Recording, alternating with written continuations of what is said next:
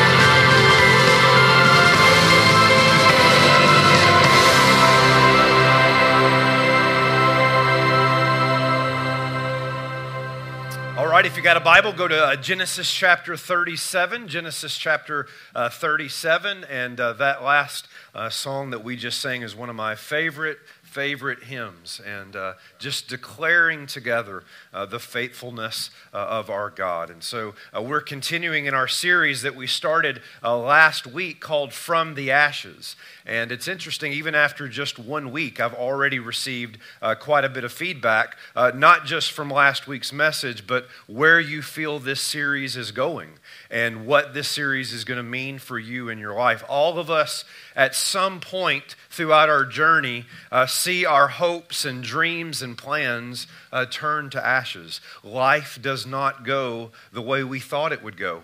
The way we planned for it to go, and we're left in those moments what feels like in a pile of ashes. And what I want you to know in those moments is that God has not forsaken you and that God is doing a new work. And so we're going to be looking at stories throughout the scripture, Old and New Testament, men and women, leaders, nations that went through seasons of ashes. And yet we get to read their story and see that God was always at work. And tonight we're going to look at one of my favorite stories in the Old Testament. It's the story of Joseph. And I know the story of Joseph is a familiar story to a lot of you, uh, and yet it is worth going back through uh, to be reminded of God's faithfulness in the journey. So let's look at uh, Genesis chapter 37. We're going to skip around quite a bit because the story of Joseph, Joseph uh, covers several chapters uh, in Genesis, but we're going to begin in Genesis 37 and verse 3. If you are able to stand, would you please do so as we honor the reading of God's word? Genesis chapter 37 and verse 3. Now, Israel, or Jacob, loved Joseph more than any of the other of his sons because he was the son of his old age. And he'd made him a robe of many colors. And when his brothers saw that their father loved him more than all his brothers, they hated him and could not speak peacefully to him. Now, Joseph had a dream, and when he told it to his brothers, they hated him even more. And he said to them, Hear this dream that I have dreamed. Behold, uh, we were binding sheaves in the field. And behold, my sheep arose and stood upright. And behold, your sheaves gathered around it and bowed down to mine. And his brothers said to him, Are you indeed going to reign over us? Are you indeed going to rule over us? So they hated him even more for his dreams and for his words. And then he dreamed another dream and told it to his brothers and said, Behold, I have dreamed another dream. Behold, the sun, the moon, and eleven stars were bowing down to me. And when he told it to his father and to his brothers, his father rebuked him and said to him, What is this dream that you have dreamed? Shall I and your mother and your brothers indeed come to bow ourselves to the ground before you?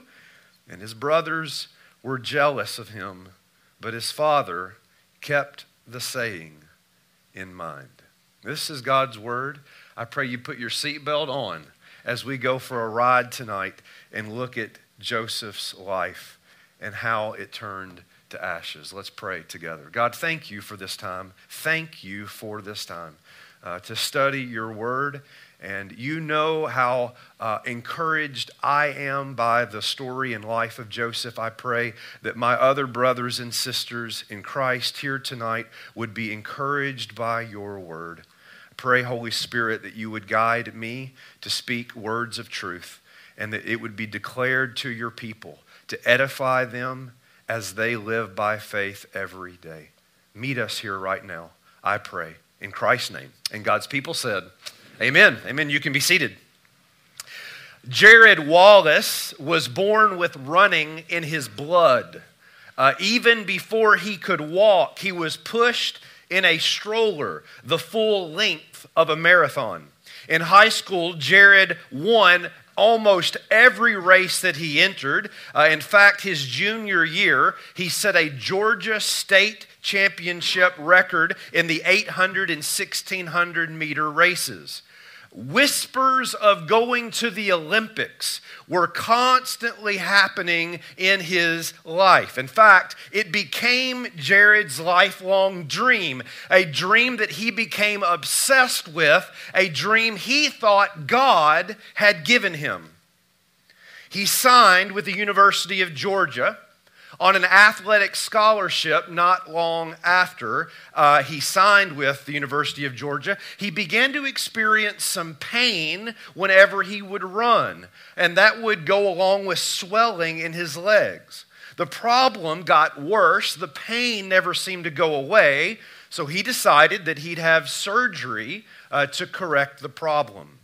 However, after the surgery, serious complications set in, and Jarryd lost 60% of the muscle in one leg. He was still determined that he was going to run. God had given him a dream. He was certain of it. Five months later, on a beautiful day in April, he's running on the track, and the, the pain becomes so excruciating that once he crossed the finish line, he fell on his face, began weeping and screaming on the ground, and it occurred to him in that moment that he may never run again. Jarryd, in his own testimony, says that he remembers laying there on that track screaming to God, Why me? What did I do to deserve this? He thought that his dream was over. So Jarryd decided he'd start running a different way.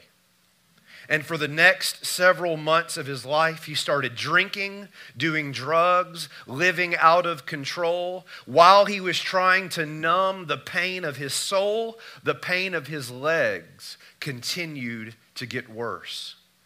One day, in a doctor's office in Wisconsin, he received the news that would change his life. His leg would have to be removed. He was devastated. Six weeks later, he would walk pain free with a prosthetic leg. And all of a sudden, his dream was reborn. Jarryd would go on to run in the Paralympic Games. But my friend, he would not go on just to run he would go on to become a four time record holder, three time world champion, and two time Paralympian. But there was a time when he thought his dream was dead. Anybody here tonight relate to Jarryd? Faith family, any of you ever had a dream that turned to ashes? Something that you had your heart set on, something that you knew was going to happen, something that maybe you even felt God had called you to, and it was as clear as day. There was absolutely nothing that could possibly keep it from coming to pass. You could just envision yourself with kids playing in a front yard. You could just see that in your future. You could just see yourself holding the trophy at the end of the game. You, you knew that's how it was going to turn out. You could just see yourself living in that kind of home, driving that kind of car. You, you could just see yourself in the future performing on, on some kind of a stage or, or, or maybe going to that particular university or, or doing research in that particular occupation or spending the rest of your life with Him. You could just see it. It was as though God had given it to you, and somewhere along the way, that dream turned to ashes. It appeared as though that dream died. The sky got cloudy, the windows got foggy, the vision became blurry, and the dream that used to be so clear was nowhere to be found. That's the life of Joseph. That's exactly what Joseph goes through in his life because, as we just read a few moments ago in Genesis chapter 37, God gives Joseph a dream. Look at verse 5 again. Joseph had a dream, and when he told his brothers, they hated him even more. And he said, Hear this dream. Uh, we were binding sheaves in the field, and my sheaf arose and stood upright, and yours gathered around it and bowed. And his brothers said to him, Are you going to reign over us? Are you going to rule over us? And they hated him because of his dream and his words. And then in verse 9, he dreamed another dream. And now we've got the sun, moon, and 11 stars were bowing down before him. Verse 10, he told it to his father and to his brothers. And even his father rebukes him and says, You must be outside your mind. That's not what it says. It says, What is this dream you've dreamed? And, and, your mother and I and, and your brother is going to bow down before you. Here's the first thing to jot down in your notes Joseph was given an unconditional promise. Joseph was given an unconditional promise. God gave him a dream. Now, I need you to hear this for just a moment because you got to understand this biblically. Dreams in the Bible are not like our dreams. Our dreams, when we think about having a dream, it's kind of like the examples that I gave earlier. You know, we dream of getting married, or we dream of retirement, or we dream about something in our future. But listen, dreams in the Bible are associated with divine revelation. In other words, they're prophetic. God gave Joseph a divine word about being in a position of leadership over his family and people. And what made that dream, that promise, even better is that it was unconditional. There are no strings attached to this dream. Joseph doesn't have to do anything to earn it, he doesn't have to work for it. It is the full and entire responsibility of God to make sure it comes to pass. An unconditional promise is based on something that is far greater than you and I. It's based on the character of God. Look at what the writer of Hebrews says in Hebrews chapter 6 verse 13. Hebrews chapter 6 verse 13. When God made a promise to Abraham, since he had no one greater by whom to swear, he swore by himself. And thus Abraham, having patiently waited, obtained the promise. For people swear by something greater than themselves, and in all their disputes, an oath is final for confirmation. So, when God desired to show more convincingly to the heirs of the promise the unchangeable character of his purpose, he guaranteed it with an oath. This kind of stuff happens all the time. Have you ever known anybody that when they're making a promise, they, they appeal to something greater than themselves so that you understand how serious they are? This means yes. I promise on the Bible. You ever heard somebody do that? I, not that I'm recommending this, right? But I, I swear on my mother's grave or, or something like that. They're trying to appeal to something uh, bigger than themselves so that you will realize I really, really mean it. The point of the passage here is that God can't promise on anything greater than Himself. So God says, I swear, some of you may be comfortable with that and uncomfortable with that. I promise, I swear on Me. Because there's nothing greater than me on which to base the promise. It's based on the very character of himself. So Joseph is given this unconditional, divinely revealed promise about his future. And so, if you're anything like me reading along in Genesis chapter 37, it's like, here we go. Strike up the band, get the party started, cash in the 401k, light the cigars. I prefer Cubans. Kick the tires and light the fires, baby. I mean, this is going to be the best year ever, right? We all know that God's promises always come easy, right? And if you're about to crown Joseph in Genesis 37, don't. Because the next 20 years of his life is going to be anything but easy.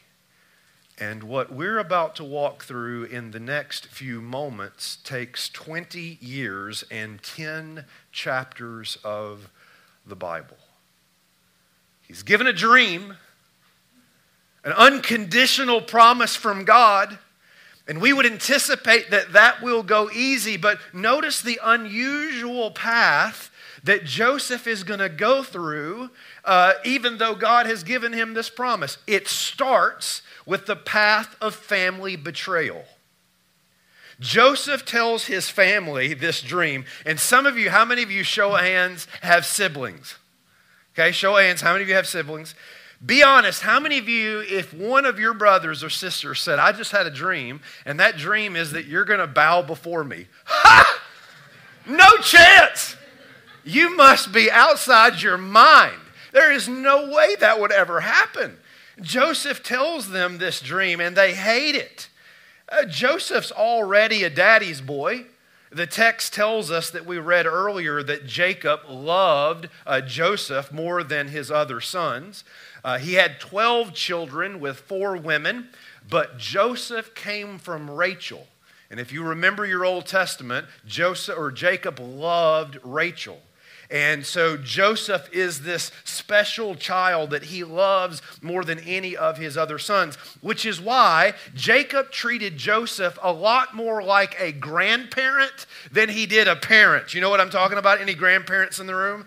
You just spoil them and send them home, right? You don't have to deal with all the other stuff. So uh, Jacob here spoils Joseph, treats him with uh, special uh, treatment. He has more toys and a later curfew, and he gives him this royal coat that Joseph wears with pride. And so, as if there's not already enough family tension after Joseph tells them this dream, a dream that involves them bowing down before him, as Doc Holliday would say in the movie Tombstone, now they really hate him. They cannot stand him. He is an arrogant punk as far as they are concerned. And in chapter 37, verse 12, Joseph is sent out to check on his brothers in the field. And as they see him coming, they start plotting. You think your family's bad? Listen to this. They start plotting to kill their brother. That's how bad they hate him. They want him dead. Reuben, the oldest, knowing that this will break his father's heart, decides that it's best to throw him in a pit. We're not going to kill him. You, you remember the story. We're going to speed up here. A Midianite trader comes through, and, and they uh, figure that they'd make a few uh, coin off of Joseph, and so they sell him, and now he's in the back of a pickup truck headed to Egypt. He has gone from a son loved by his father to a slave. How's that dream working out for you, Joseph? But we ain't done yet. The second stage that he goes through is a, a path of false accusation. In Genesis 39, he arrives in Egypt. There he is sold to a man by the name of Potiphar. Potiphar is an officer in the uh, Pharaoh's court. Uh, but rather than grumble of his circumstances, Joseph gains a good reputation with Potiphar and he's placed in charge. And so life is starting to look good again, all right? We got a little promotion, a little recognition, the food is better. I mean, all right, all right, all right. Things are looking good again. Name it and claim it. Here we go. But Potiphar's not the only one that likes Joseph. His wife does too. And she seduces Joseph. Joseph runs, and she makes up a story. And here's how Potiphar responds. Turn in your Bibles to Genesis 39 and verse 10. Genesis 39 and verse 10. And as she spoke to Joseph day after day, he would not listen to her and lie beside her or be with her. But one day, when he ran into the house to do his work, and none of the men of the house were there in the house, he caught, uh, she caught him by his garment, saying, Lie with me. But he left his garment in her hand and fled and got out of the house. And as soon as she saw that he had left his garment in her hand and had fled out of the house, she called to the men of her household and said to them, See, he has brought uh, among us a Hebrew to laugh at us. He came in to me to lie with me, and I cried out with a loud voice. And as soon as he heard uh, that, I lifted up my voice and cried out. And he left his garment beside me and fled and got out of the house.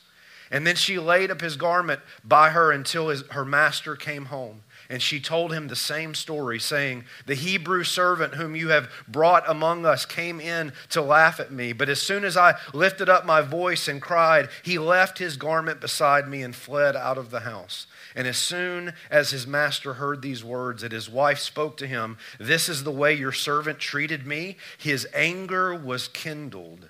And Joseph's master took him and put him into the prison, the place where the king's prisoners were confined, and he was there in prison. He's gone from blessed to behind bars. But it gets worse. He's now going to go through the path of being forgotten. You remember what happens in the prison cell, right? Uh, Joseph. This is Genesis chapter 40. He's in the prison, and, and, and in prison with him is, is Pharaoh's former cupbearer and baker, and, and they have a dream. And Joseph is able, he's given this God given ability to be able to interpret dreams. And when the uh, cupbearer is released, Joseph pleads with him Remember me when you get to Pharaoh. Remember me. Maybe I can get out of this prison. Maybe there's still hope for my future. And you remember what happens. Look at Genesis 40, verse 23. Genesis 40. Yet the chief cupbearer did what? Not remember Joseph, say it, but forgot him. At this point, I imagine Joseph must be thinking this. Wait a minute. What was all that one in a million talk? I mean, what in the world gives? What, what was all that talk about a dream, God? What, what was all that you were saying back in chapter 37? I mean, what was all this hope for my future? God, where are you? What are you up to? I don't understand what's going on. The dream has turned to ashes. And I want to ask you at this point is there anybody here? Or watching online that can relate to any part of Joseph's story, you can just kind of whisper amen. If you don't want to say it loud, just amen, right? Let me ask you a few questions. Have you ever been abandoned? Left behind? Sold out? Your hopes run dry, your heart stomped on? You ever been through a season of loneliness? Ever been stabbed in the back? Ever had someone twist a narrative about you? Ever had somebody tell lies about you? Anybody relate to Joseph? If your dreams, if your hope has ever turned to ashes, Joseph's story is not meant to discourage you it is meant to encourage you. Because through all of his journey, there's some things that he learns. And these things are critically important for us in our journey as well. Notice the third point is God's unfailing providence. God is not asleep. He's not on vacation. He hasn't checked out. He's not up in heaven saying, Never saw this coming. How are we going to deal with this? God is absolutely in every second in charge. Two years later, and you let that sink in.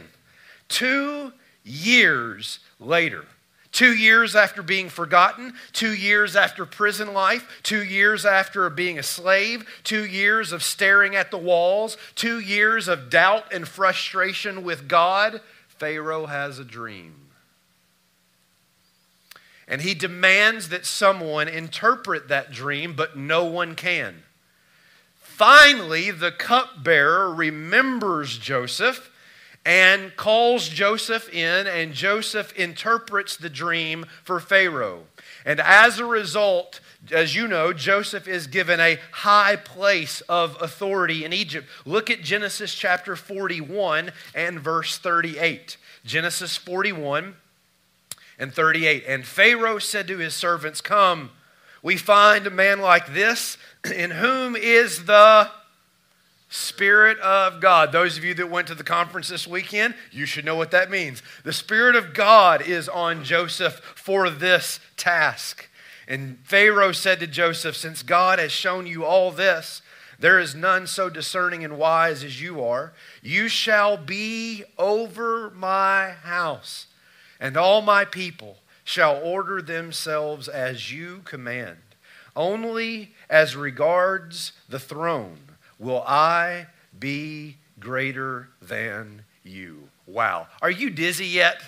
Like anybody, like, hello, we've gone from dream to a pit to slavery to promotion to prison to appreciation to forgotten, and now over everything minus the throne of Egypt.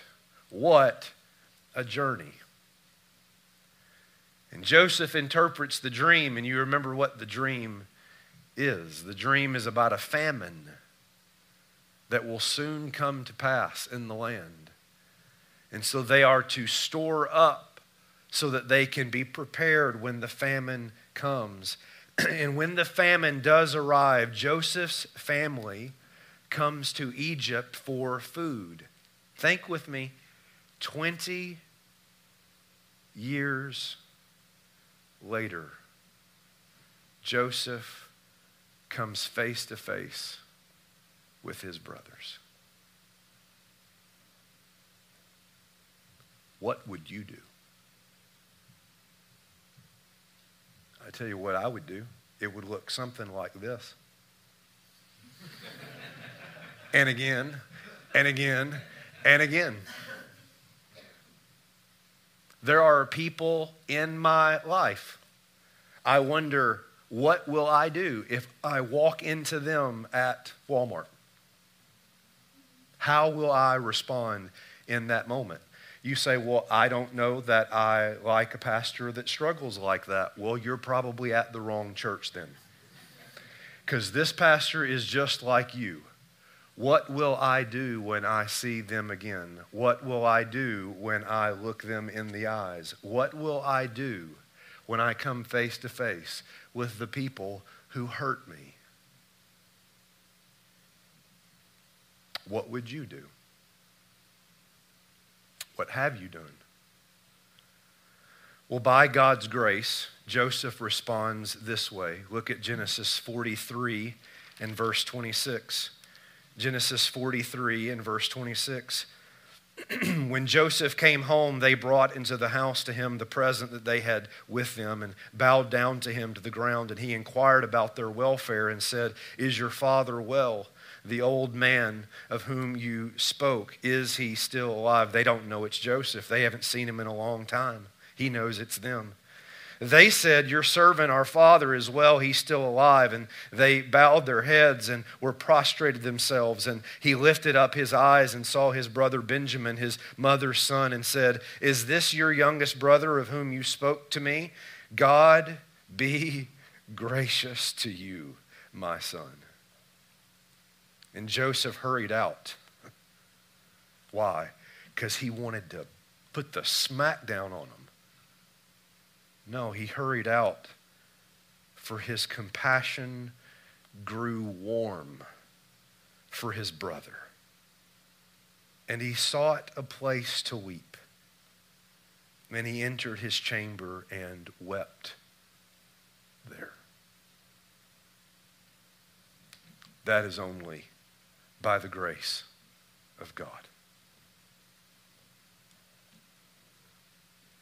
How in the world could Joseph respond this way? I think it's because through the journey, he believed some things, he knew some things, and he learned some things. Y'all with me? Through the journey, he believed some things, he knew some things, and he learned some things. Here they are. Number one, in the ashes, God was with Joseph.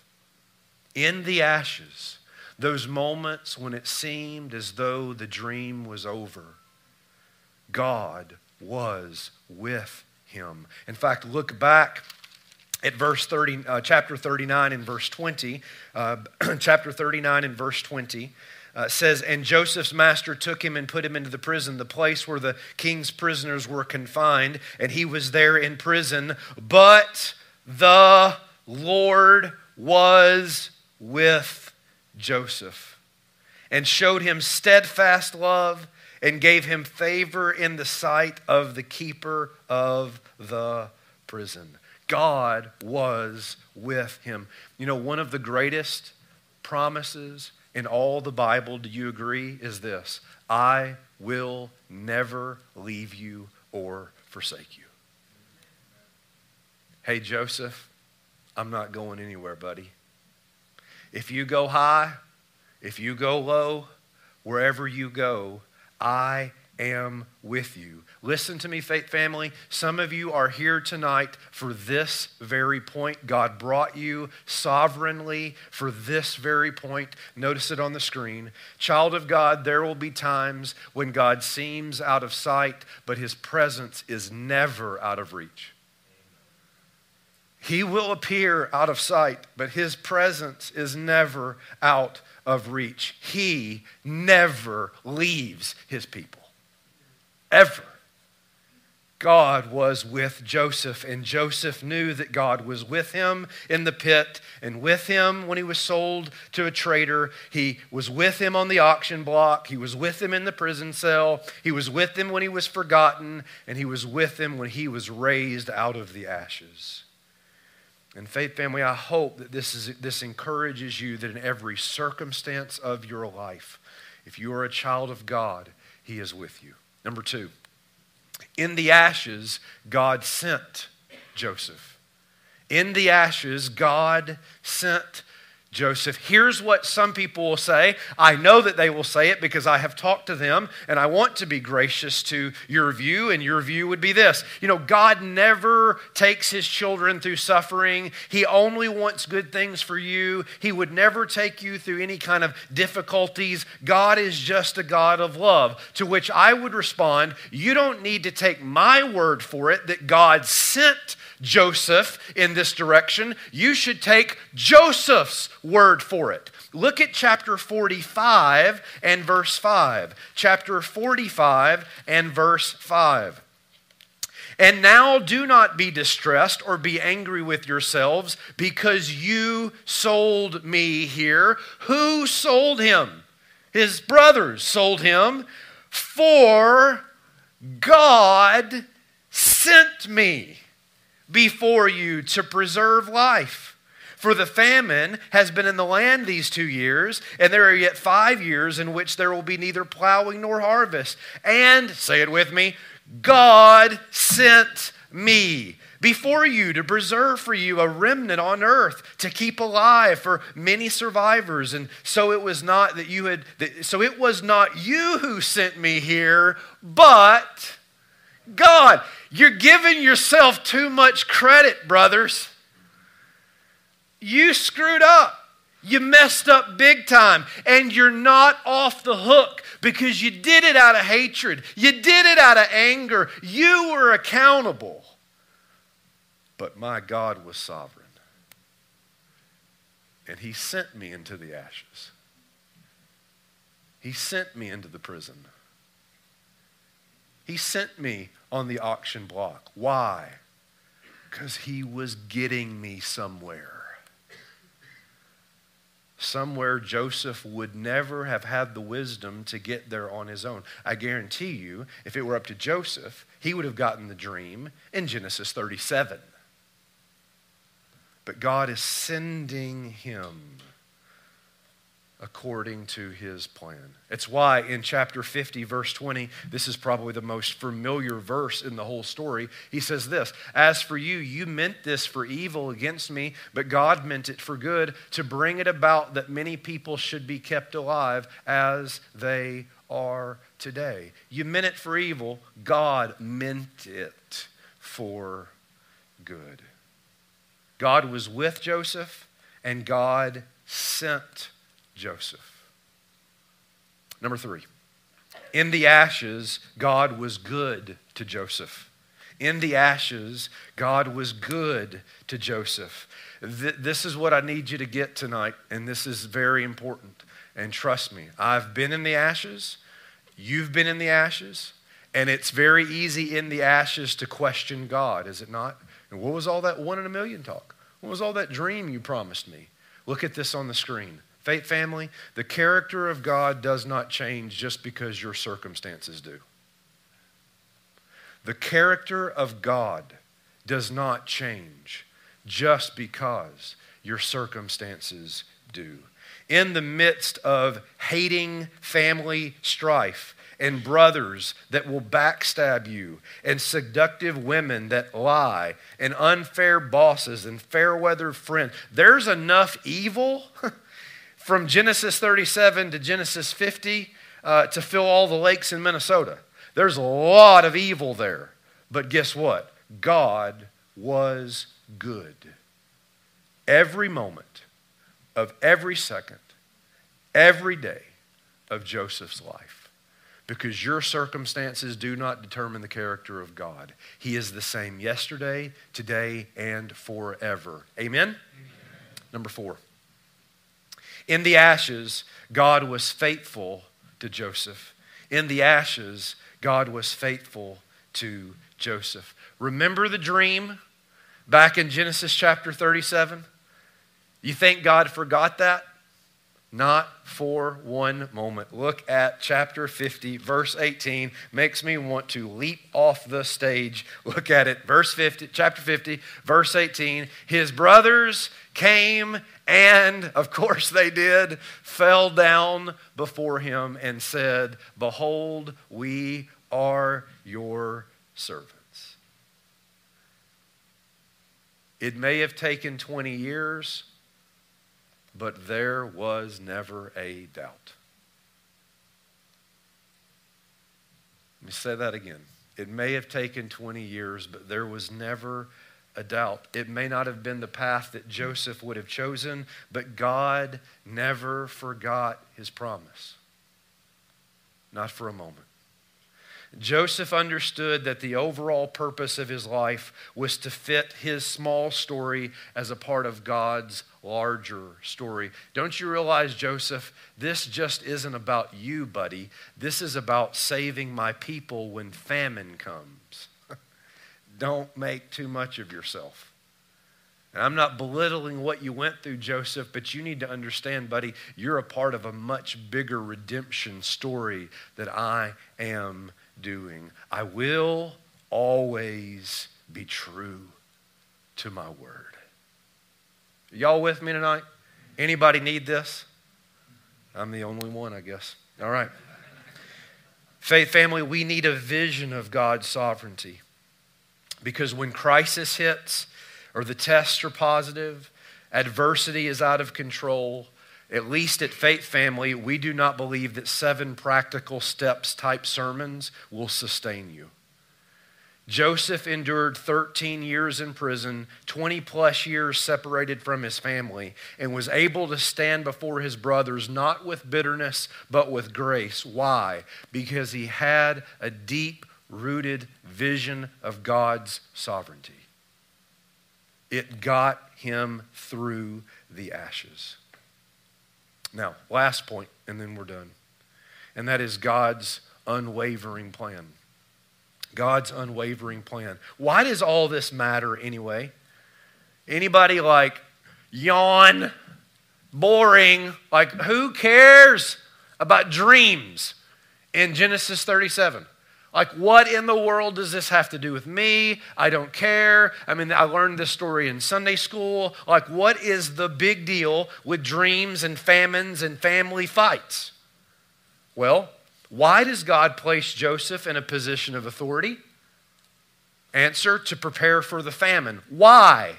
So that in the famine his family will not die. So, well, Joseph's family becomes the tribes of Israel. You tracking with me? You say, and? What's the big deal about that? Well, it's through one of those tribes that God will send his son. Listen to me. If you've zoned out, zone back in. If Joseph isn't sold to a Midianite, he doesn't end up with Potiphar. If he doesn't end up with Potiphar, he doesn't end up in prison. If he doesn't end up in prison, he isn't given the opportunity to stand before Pharaoh. If he doesn't stand before Pharaoh and gain his trust, Israel is not saved from famine. If Israel is not saved from famine, there is no Messiah. And if there is no Messiah, you and I are forever in our sins, spending eternity separated from God. This story has everything to do with you and your eternity.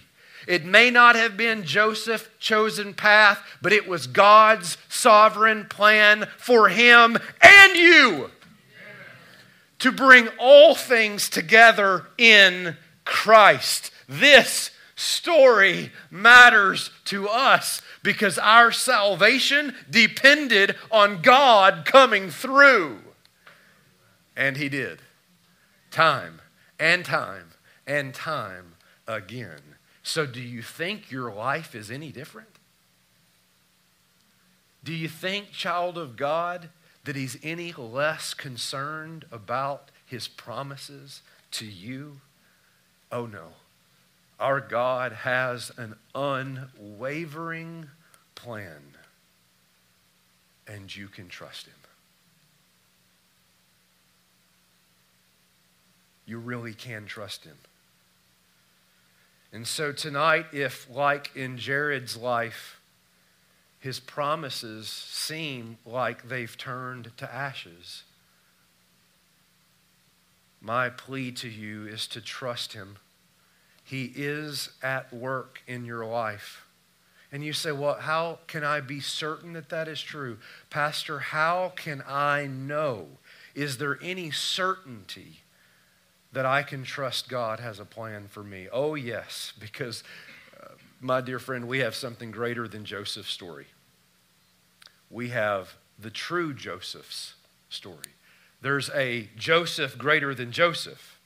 That is, a man that was betrayed by his brothers and sold for a few coins and falsely accused. A man that was treated like a criminal, forgotten by the very ones he served. A man who, when he was hanging on the cross, knew exactly what it was like to be abandoned. A man who walked out of a grave, took the exalted seat at the right hand of his Father, and get this, offers salvation to the very people who sinned against him.